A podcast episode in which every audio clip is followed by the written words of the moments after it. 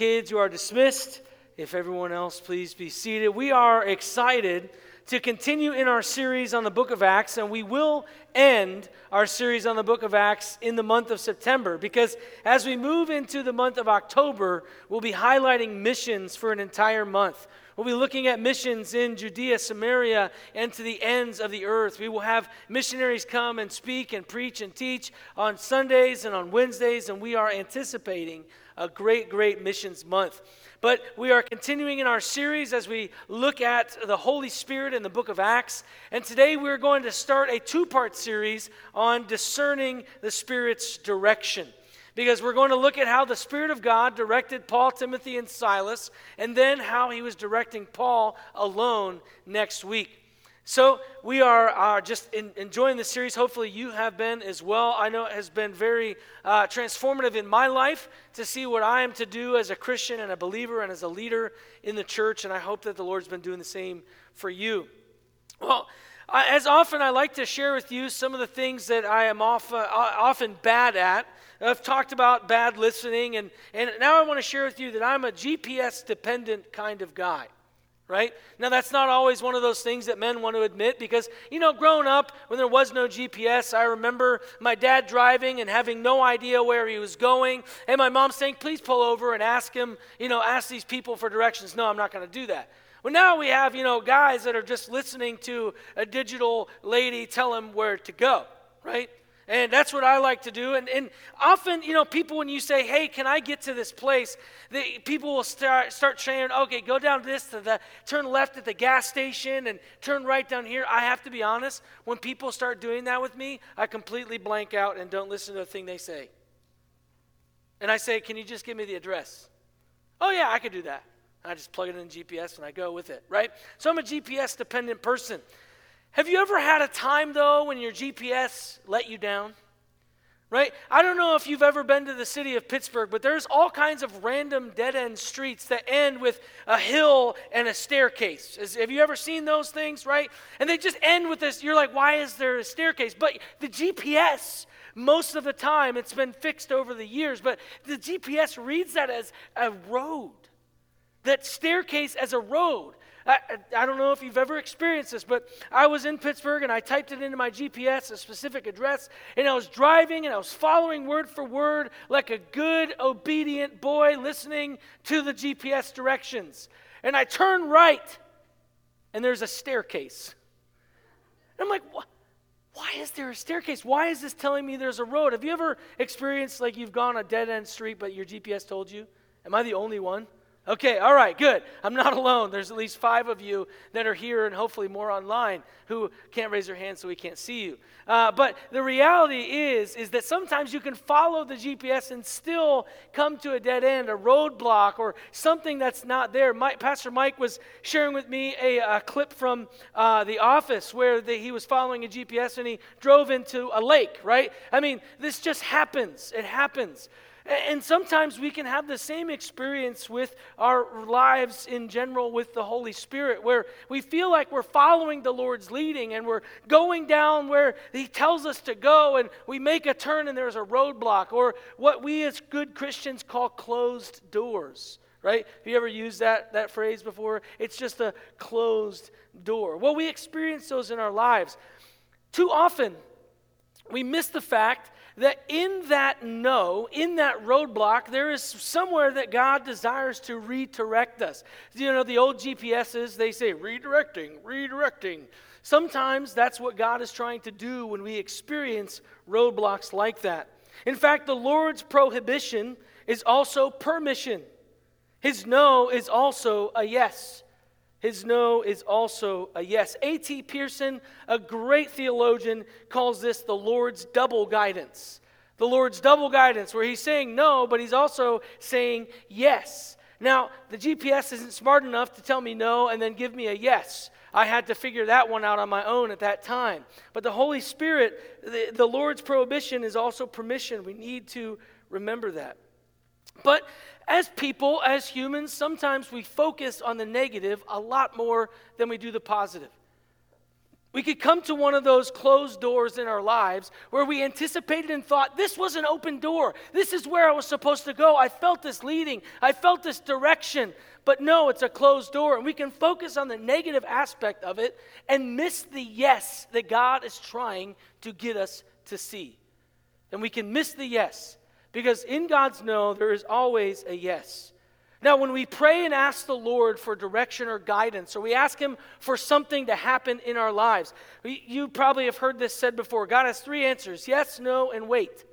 And we don't like the no and the wait. We always want the yeses. It's like a toddler. You tell them to wait. That's not a very good experience, right? They get a little bit grumpy. They want their goldfish now. Anybody experienced that with a toddler before? All right, all right. We got to wake up, guys. It's okay. It's okay. All right? We are going to look at the answer to this one question today from this passage of Scripture, and we'll be asking uh, this question again next week. The first question is it's kind of branches off into two is how can we discern the Spirit's direction? How can we discern the Spirit's direction? And why does he say no or wait? And I think that many times when we come to a passage like this, we ask the question why would God do that? Why would God lead us or seemingly lead us down a path and then have a closed door at the end? I believe this passage and the historicity surrounding this passage will answer those two questions. So let's read Acts chapter 16, verses 6 through 10, 1 Peter 1 1, and 1 Peter 1 12. So if you have your Bibles with you or your apps, you can pull them open and uh, you can follow along with us. Acts 16, 6 through 10. the word of the Lord. And they went through the region of Phrygia and Galatia, having been forbidden by the Holy Spirit to speak the word in Asia. And when they had come up to Mysia, they attempted to go into Bithynia. These are really fun places. But the Spirit of Jesus did not allow them. So, passing by Mysia, they went down to Troas, and a vision appeared to Paul in the night a man of Macedonia was standing there, urging him and saying, Come over to Macedonia and help us. And when Paul had seen the vision, immediately he sought to go into Macedonia, concluding that God had called us to preach the gospel to them. Now 1 Peter 1 1 and 1 Peter 1 12. And this passage will make sense as we move forward. Peter, an apostle of Jesus Christ, to those who are elect exiles of the dispersion in Pontus, Galatia, Cappadocia, Asia, and Bithynia. It was revealed to them that they were serving not themselves but you in the things that have now been announced to you through those who preached the good news to you by the Holy Spirit sent from heaven, things into which angels long to look. Now, I'm going to explain why we're using those two passages because that one passage in 1 Peter gives a contextual historicity of where we're going. And I'll explain what that means in a moment as well. But to answer these two questions, how do we discern the Holy Spirit's direction, and why does he sometimes say no or wait? If you go back to Acts 13, we talked about how the Holy Spirit and the group of people, the men who were praying and fasting, having an all night long worship service, maybe days long, we see there that Paul was called to go and preach to the Gentiles. Alongside of him was Barnabas. And they went out and they went on missionary journeys to the Gentiles and proclaimed the truth. And we saw last week in the, in the Council of Jerusalem, we saw that many of those Gentiles came to faith in Jesus. Now in Acts 15, we see that Barnabas and Paul go on different journeys, and then Paul picks up Timothy and Silas with him, and that's who is with him here in Acts chapter 16. Paul, Timothy, and Silas. They had put together a missionary journey plan. They had come together as a group of men saying, We are going to go on mission for Jesus. But in these passages, we can see that there are aspects of discernment to see where the Spirit is leading because these three men came up to not one, but two closed doors. So, how did they discern the direction of the Spirit? What aspects of their life were there? Well, I think the first aspect that we can see is that we need to develop plans with open hands. I know that that's one of those like happy wife, happy life. You can really remember those ones, right? Develop plans with open hands. If you know anything about the Apostle Paul, no one could ever call him lazy. The Apostle Paul was a hard worker. He was a tent maker and he was a preacher. He was a church planter and he was a hard worker. I mean, this guy, he, I don't know if he ever slept except maybe two hours a night because he was just always working. I mean, the guy would preach for four hours. A guy fell out of a window and died. He goes down, raises them from the dead by the power of the Spirit, brings them back upstairs. And you know what Paul decided to do? He decided to keep preaching right? Paul was not a lazy guy. And so, as Timothy and Silas and Paul sat down together, I'm sure that they spent time in prayer. They were spending time asking the Lord, where are we supposed to go? And Paul was a strategic guy. He developed with those two men a strategic plan of a missionary journey. They get all that way, developing out this plan, and then the Holy Spirit says, no. But you see how they responded. You see that they had plans with an open hand. They were allowing God to change their trajectory. Wagner states this they, the men, would have been seeking God's specific leading, which they presumably would have concluded was Asia. Now, if you look at the scope of Paul's missionary journey with Barnabas, and then you were to say, Paul is going to go to Gentiles, the, this area of Asia, which is now parts of Ephesus and things like that during Paul's time, that's where he's at. Asia Minor is that area. There's tons of Gentiles. There are these Roman Greco towns, areas that are near great places of commerce that desperately need the gospel of Jesus. And so, this strategic plan that he had, he felt called to go to Gentiles, and so he developed a really good plan. How many of you are planners? right? How many of you are the, the type of planner that's a checklist planner? You know what I'm saying, right? Where you write down your plan and you put little boxes next to it. And you're like, here's A, here's B, here's C. I have done my plan. But if all of a sudden something happens in a child or a person or some kind of experience or extenuating circumstances make you miss A, B, and C and you have to go right to D, how many of you really like that as checklist planners? No, you're probably like, oh, my plan is gone. It's like making a birthing plan. you know what I'm talking about, moms, right? You have this plan of how it's all going to go, giving birth to your baby. And then the baby's like, none of that's going to happen. And you're like, I hate that. Why didn't it happen the way I wanted it to happen? Sometimes plans don't go as planned. But God allowed Paul and Timothy and Silas to develop this really great strategic plan. But he said no. So, if we're to develop plans with open hands, all things must be in submission and surrender to our Savior, even our plans. Even our plans. They need to be in submission and surrender. Too often we come to this place of my plan is more important than what God wants me to do. We come with a plan and prayer and we say, God, here's my checklist. Please, oh Jesus, let me get from A, B, C, and D, and E in order. Right? That might be where you're at. But sometimes God just is like, that's a really great plan. I'm so glad you developed that, and I'll throw it away. That's what he did to Paul, Timothy, and Silas. He stopped them, and they were willing to surrender that plan. Now, Wagner does remind us of something, and I want to pause and, and, and, reflect upon something really quickly that he states in his commentary. He says, It is important to understand that our well laid human plans are sometimes changed by the Spirit, as in this case, but that at any other time they can equally be obstructed by the devil. So, our plan might not always be hindered by the Spirit. And why is that important for us to understand?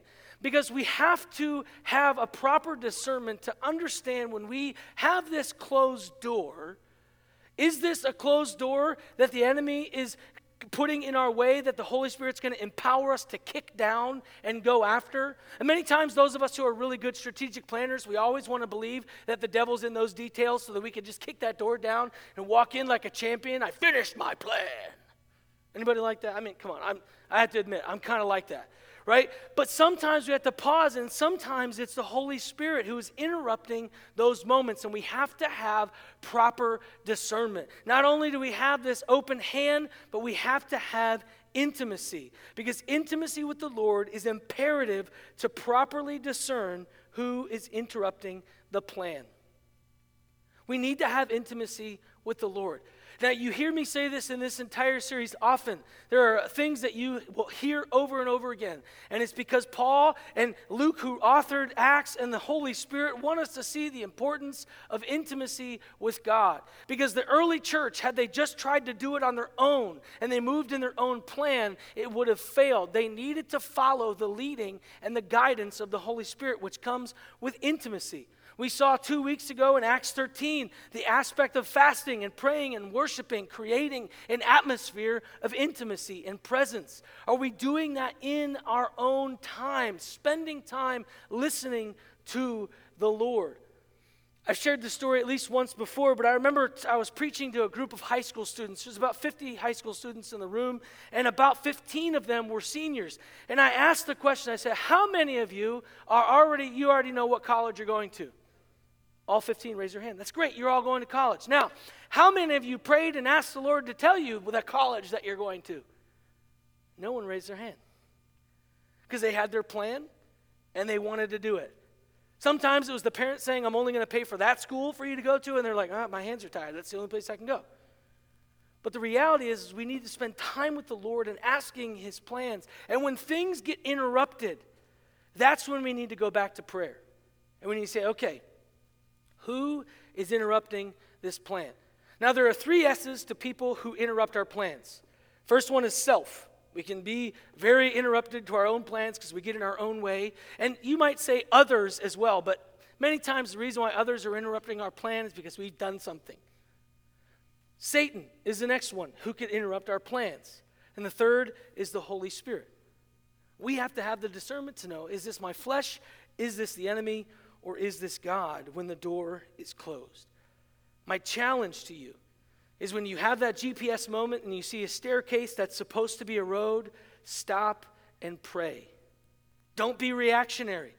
Because it could be this place of blaming God or blaming Satan when it could have been ourself or whatever. We need the discernment to know who's interrupting, and it only comes through intimacy. Only comes through intimacy. So, open hands with our plans, intimacy with the Lord.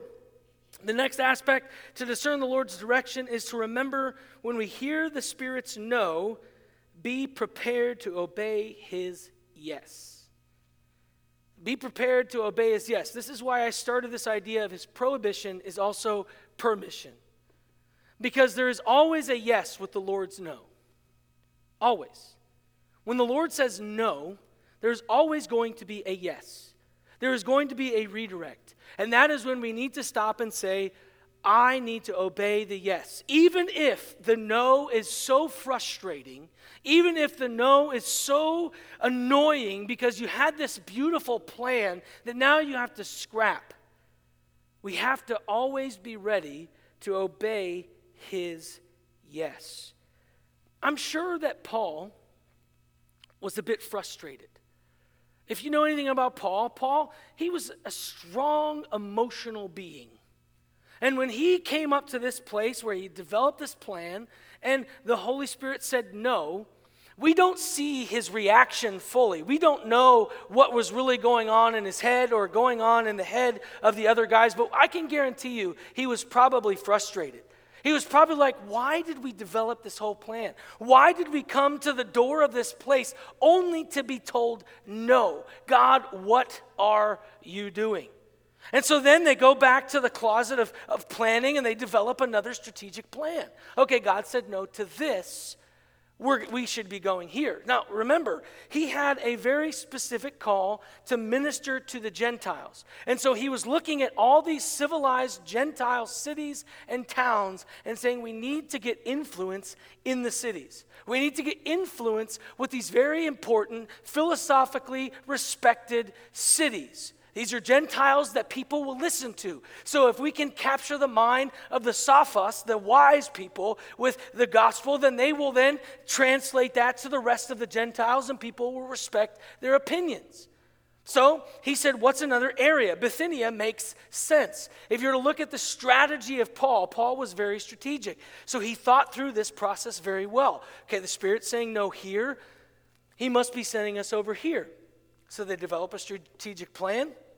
They get to the gates of Bithynia, and the Spirit says no again. Now, they were sensitive to the Spirit's voice. They could have ignored it and said, oh, He's not saying no again. He can't be saying no again. We have to go into this place and handle this issue. But no, they were sensitive to the Spirit's voice and they obeyed. Their intimacy with God gave them the ability to discern it was the Holy Spirit. And so they opened up their hands and they waited.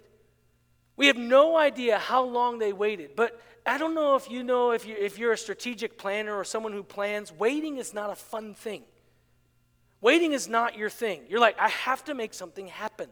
Something, you're that type A, take the bull by the horns, get things done type of person.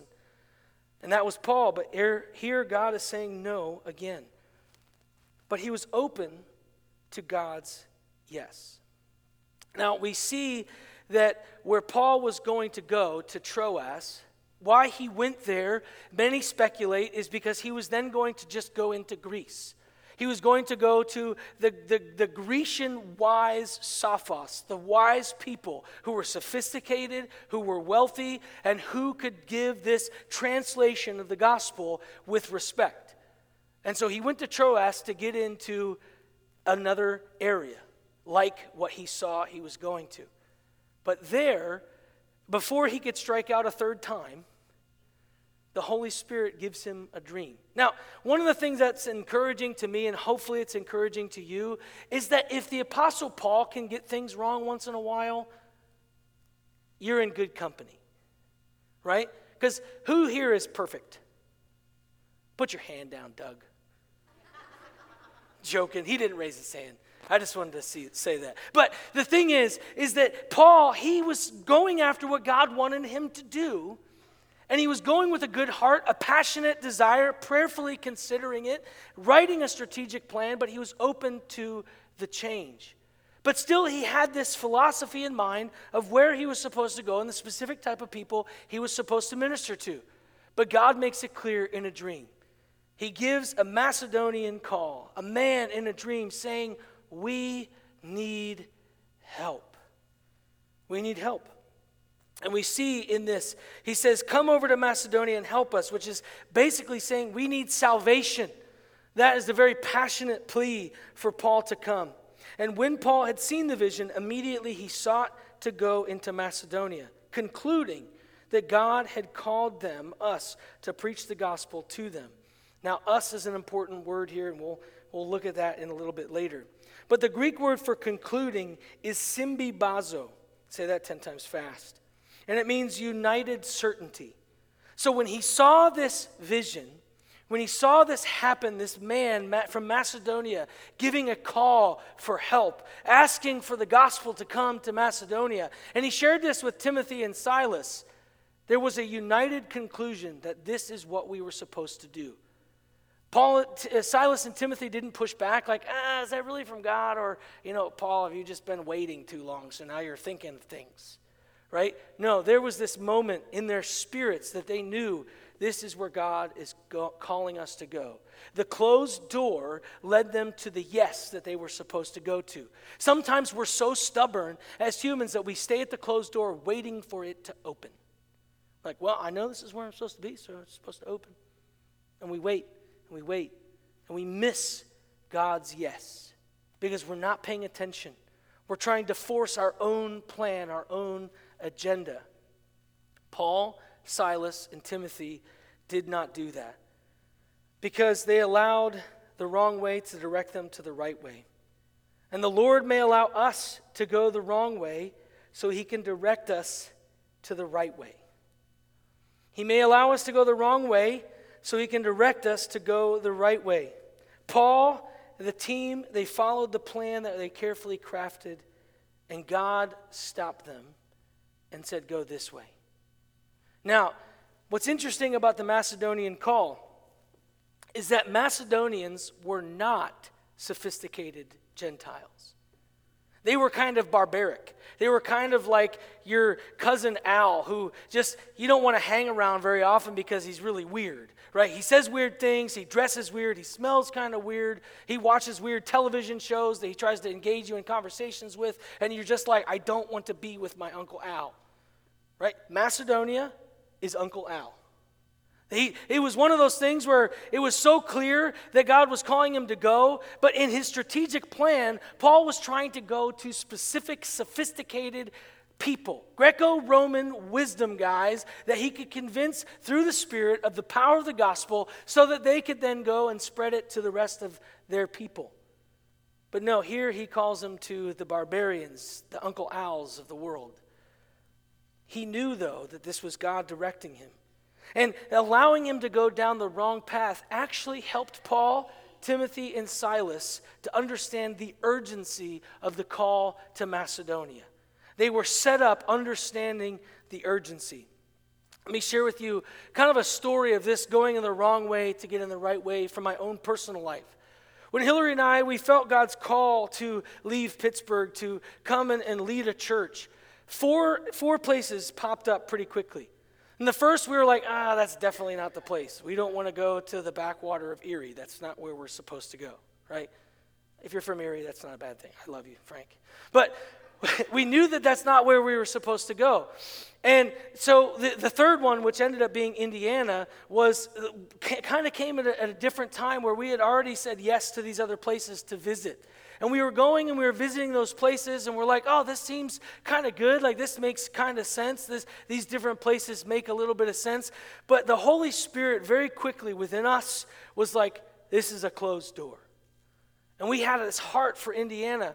And, you know, we're like, okay, we, God is clearly directing us to this place. And as soon as we came into Indiana, as soon as I stepped foot in the sanctuary, the Spirit of God was very clear.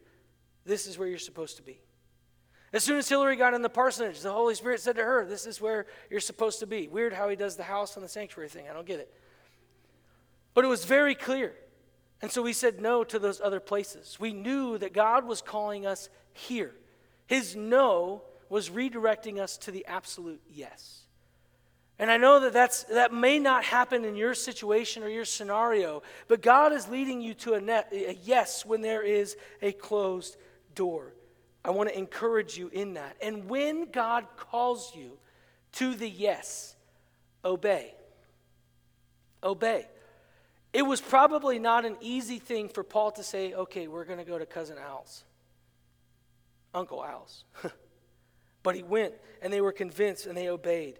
Polhill, a, an excellent commentator, he says the geographical scheme is certainly not the dominant motif in this section the divine leading is. The Father in verse 10, the Son in verse 7, and the Spirit in verse 6 together led Paul to the decisive new breakthrough, the mission to Macedonia, the witness on European soil. The divine leading is the motif of this passage, discerning the Spirit's direction. So, we've laid the groundwork for that we can see that the importance of surrender, intimacy, and obedience are vital to discerning the Spirit's direction.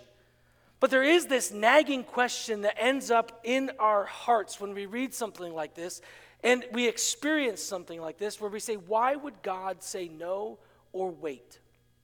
And following the understanding of what transpired in the years after God said no, we can see the answer in Paul, Timothy, and Silas' specific life as to why God said no. The first thing that we see is that the Lord may say no to the right place because it's the wrong time. He might say yes to the right place or no to the right place because it's the wrong time. If you do a study of this Asia area that Paul and Timothy and Silas felt convinced to go to, you'll see in the coming years, eventually, they get to. Paul spent two years in Ephesus. Paul saw the church in Ephesus explode. Paul saw the Holy Spirit of God change an entire city for the gospel. But it wasn't yet the time to do that. It wasn't yet the time to do that. He had the right passion for the right place, but it was the wrong time. And so sometimes in your life, if you're coming to a place where the Spirit of God is saying no, He might be saying wait. Because you might have the right place, you might have the right passion, you might have the right desire, but it's not yet the right time. It's not yet the right time. God, His timing is perfect. God's timing is always the right timing. Always the right timing. We see these kairotic moments. We've talked about this. There are two areas of time chronos, which is chronological time, where the ticking of your watch, and then there's kairos, which is God's timing, where He puts the seasons and things together. He knew, the Spirit of God knew that Ephesus was not yet ready for the message that Paul was going to bring. So He said, No, don't go. It's not the right time. Eventually, Paul got there. And we see that Timothy also got there and was pastoring the church in Ephesus. When Timothy wrote, when Timothy was written by Paul, Paul was writing to the church in Ephesus because Timothy was preaching and teaching and leading there. Ephesus was important to God, but it was the wrong timing. The next reason that he may say no is the Lord may say no to the right place because we're the wrong person. we might have a burden for a place, but we are not the person to go right? You might come to this, this passionate desire of saying, man, I'm really supposed to go to this place. I'm really supposed to go there. My heart is burdened. I feel a passion for this place. I know that, that I need to pray and intercede for these people. And you have this sense that that's where I'm supposed to be then. But no, he might be burdening you to develop that plan for someone else. He might be burdening you to pray for that place to be ready for the right person. Look at what First Peter says. First Peter writes to the church in Bithynia, the very place that Paul was not allowed to go, but somebody else went there. He says, It was revealed to them that they were serving not themselves but you in the things that have now been announced to you. This is the church in Bithynia and Galatia, Cappadocia.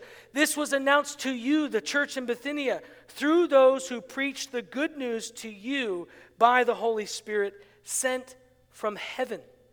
So heaven sent these people who preach the good news. We know from Scripture that if it were Paul, it would have said Paul.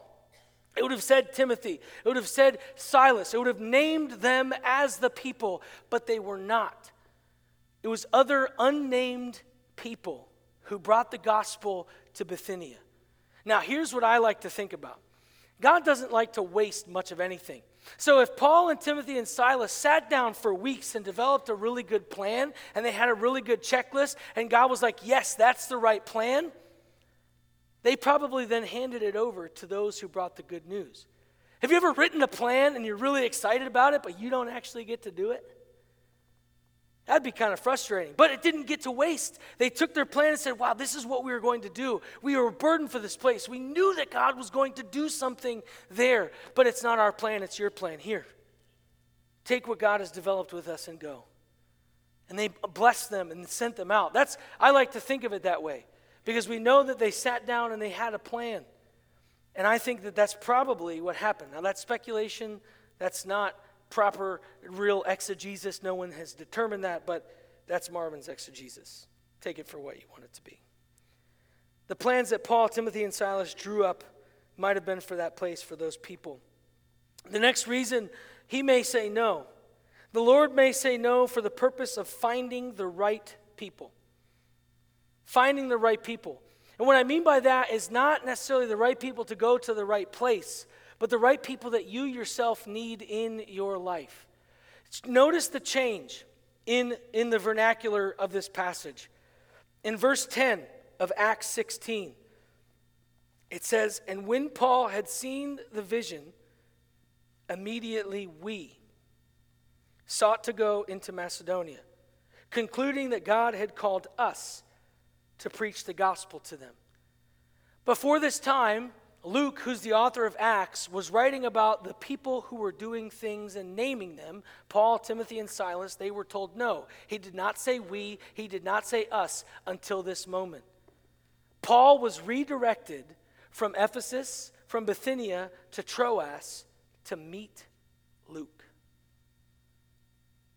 God had a purpose. God had put Luke in Troas for a purpose and a reason. And God redirected Paul to meet Luke. If, if Paul and Luke had never met, Luke would most likely, he was a Christian before he came to meet Paul. But if they never met, the book of Luke and the book of Acts may have never been written. Now, think about this too. We might think that Paul was the person who's written the majority of the New Testament, but we would be wrong. A word count shows that Luke, through the book of Luke and the book of Acts, wrote the majority, the most word count in the New Testament. Think about the importance of this moment.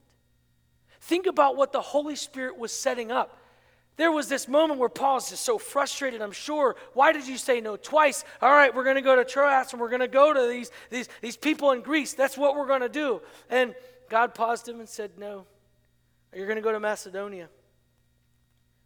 And he waited, and there was Luke. Now, some commentators like to get really cutesy with some things and have high speculation, and they're like, it must have been Luke who was the Macedonian man. Luke was a doctor, he wasn't Uncle Al, right?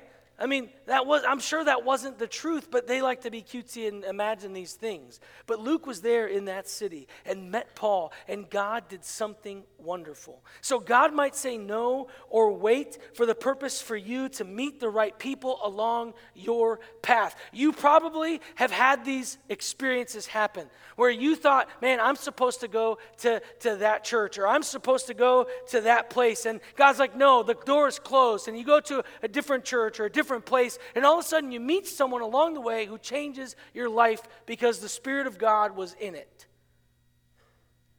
Look at those moments, and that's when we need to step back and say, God, thank you for saying no. Thank you for saying wait, because I needed that person in my life. Paul, we know, would eventually get sick on some of his trips, and he needed a doctor. Imagine that he had a doctor in his back pocket. Luke was right there. He saw the majority of what happened later. From Acts 16 on, Luke was almost always by Paul's side. That's a powerful thing. God was setting it up for the right timing and the right person. I could just I just get excited about that. How God just puts those things together in the kairotic time. Now, it's important for us to remember this one thing. With the final point, God knows what He's doing, even if it seems to us that He doesn't. God knows what He's doing, even if it seems to us that He doesn't. We might have those plans and say, God, this was perfect. I feel like you were in these plans. Why would you do this? Why would you say no? Why would the door be closed? I don't think you're doing it right. Now, you might not have ever said that aloud, but in your heart you felt that. Come on, right?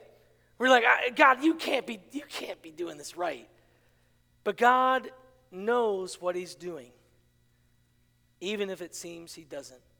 You and I have no right to question God at all. You and I have no right to ask Him why He said no. Sometimes He's gracious and tells us, anyways, but oftentimes He's like, just trust me. Walk in faith. Paul, Timothy, and Silas, and then eventually Luke walked in that faith and in that trust. And God did remarkable things in and through them, using the plans with other people, taking them to the right place at the right time, and meeting the right people that they needed to meet. God may say no because it's the right, wrong time, right, wrong person, wrong plan, or maybe even wrong place. But this specific passage doesn't have that in it. But may we be people who always remember that God knows what He's doing, even if it seems that He doesn't. Let's pray. Father, we thank you that you sent the Holy Spirit not just to empower us, but to guide us and to lead us. We can discern your will and what the Spirit is saying through surrender, intimacy, and obedience. And when you have closed doors, when you say no, there's always a yes that you're saying. Your prohibition leads us to permission. I pray, God, that we will see in those moments when you say no or wait, that we'll seek the right timing, we'll seek the right people, and that we'll go to prayer. and remember that you know what you're doing, even when we or I don't think that you do. Thank you. Amen.